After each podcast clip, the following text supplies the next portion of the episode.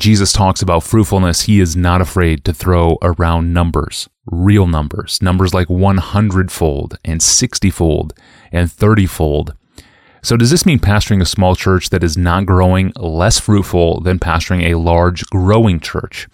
It's a question from a listener named Wilson, who is a discouraged pastor. Dear Pastor John, I was told by a seminary professor that to bear fruit is to reach an increasing number of souls with the gospel.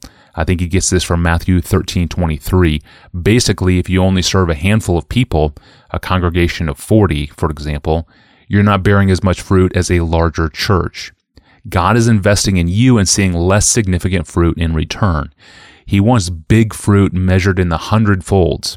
I believe many pastors, especially from small churches, struggle with the weight of this pressure. What is the fruit that Jesus meant when he says bearing fruit? Is it number of converts? Is it personal holiness or repentance? And how did you define success and fruit in your own pastoral labors?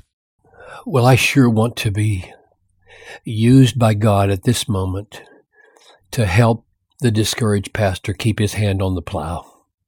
When John the Baptist comes in preparation for Jesus, one huge part of his message is bear fruit in keeping with repentance. Even now, the axe is laid to the root of the trees. Every tree that does not bear good fruit is cut down and thrown into the fire. And the crowds ask him, What shall we do? And he answered, Whoever has two tunics, share with him who has none. The tax collectors ask, What should we do? And he answers, Collect no more than you're authorized to do. Soldiers ask, What should we do? And he says, Don't extort, extort money from anyone. In other words, what is completely clear is that bearing fruit in John the Baptist ministry, as he intends it, is a new kind of love. It's, it's unselfish, it's loving, it's kind, it's sacrificial, it's generous, and it flows from a heart of repentance and trust in, in God. Now, Jesus picks up the same language, Matthew 12, and says, either make the tree good and its fruit good, or make the tree bad and its fruit bad, for the tree is known by its fruit. You brood of vipers, how can you speak good when you are evil. The tree's evil. It's not going to bear good fruit for out of the abundance of the heart the mouth speaks so the specific fruit that jesus has in mind here is is language coming out of the mouth that is is loving or kind or honest or gracious or helpful or upbuilding rather than damning and, and condemning putting people down you will know them by their fruit is means that there's an internal condition of the heart that expresses itself in outward words and actions. So fruit for Jesus at this point then is new kinds of, of words and actions that accord with faith and repentance. Then we come to John 15, which I think is probably the most important section on fruit. Uh, and he's using the imagery of, of fruit and the vine being grafted in to the vine. And I think he's talking about a transformed life of sacrificial love, but probably also it, it flows over into people being influenced this by this and, and coming uh, to, to do it themselves. So here, here are the key verses. I'm the vine. This is verse five. I'm the vine. You are the branches. Whoever abides in me and I in him, he it is that bears much fruit for apart from me, you can do nothing. So fruit is the opposite of nothing. In other words, fruit is everything we do which can only be done by the power of Christ, which would include our entire moral transformation by the power of the Spirit flowing through Christ and the effect it has on other people. And then he goes on in verse 8 and says, by this is my Father glorified that you bear much fruit, and so prove to be my disciples. Which sounds a lot like Matthew 5:16, let your light so shine before men that they may see your good deeds and give glory to your Father in heaven, which would incline me to think He has in mind here a real significant, transformed, visible, new kind of behavior. And then he goes on and says, Abide in my love. If you keep my commandments, you will abide in my love. And then he adds in verse 12, This is my commandment that you love one another as I have loved you. Greater love has no one than this than that he laid down his life for his friends. And the paragraph ends in verse 17. These things I command you so that you will love one another.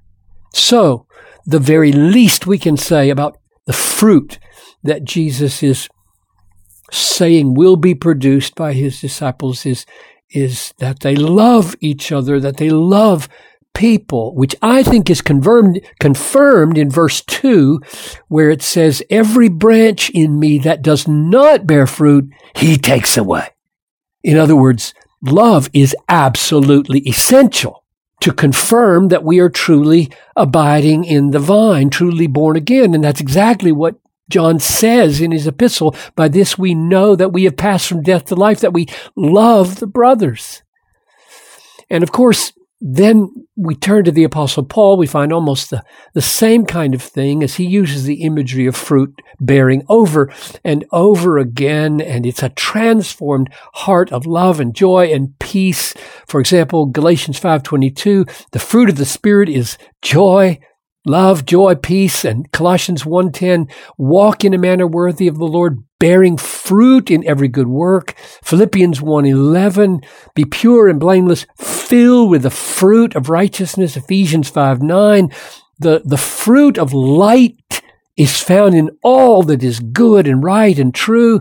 Titus 3 4, let our people learn to devote themselves to good works so as to help in cases of need and not be unfruitful.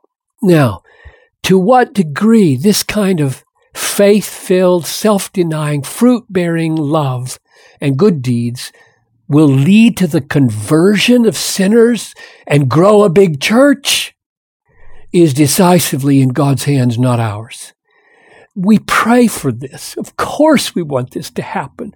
And we strive for this. This is God's intention. He says that others may see your good deeds and, and give glory to your Father. There is no artificial disconnection between our bearing the fruit of love and others being moved by it, changed by it, but they're not identical.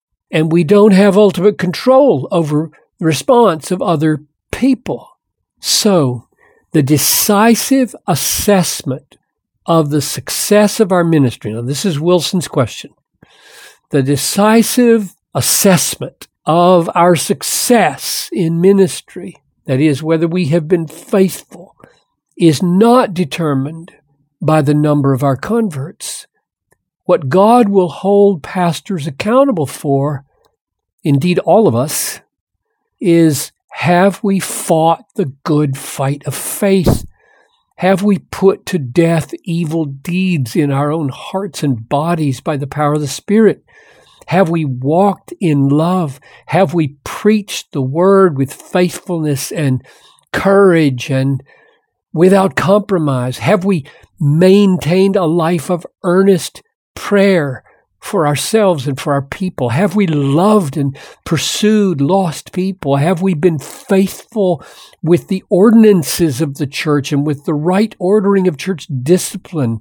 Have we kept the global purposes of God in world missions and the Great Commission before us with concern and prayer and advocacy? Have we cared about suffering people inside, outside the church and done what we could in acts of compassion and justice. These are the things that we should devote ourselves to because we can by the power of the Spirit. For some, God blesses this faithfulness with many converts. For others, fewer. But the joy of the Lord will be our strength and, and the triumph over sin and the loving of other people and faithfulness to God's word rooted in the gospel, this will be our peace. Amen. Gospel rooted peace in it all. Thank you, Pastor John. And uh, thank you, Wilson, for the question. And thanks for joining us on the podcast. Three times a week we publish, and you can subscribe to our audio feeds and search our episode archive and even reach us by email with a question you may be facing in ministry leadership. You can do all that through our online home at desiringgod.org forward slash ask Pastor John. Well, speaking of things that Jesus said, the theme of the kingdom is a big one for him. In the ESV translation, kingdom gets mentioned 126 times in the Gospels, but just 34 times after that in the rest of the New Testament. So, why does Jesus give the kingdom such prominence? And what is the kingdom of God to begin with? Two questions for the price of one APJ. That's on Friday. I'll be hosting Reinke. We'll see you then.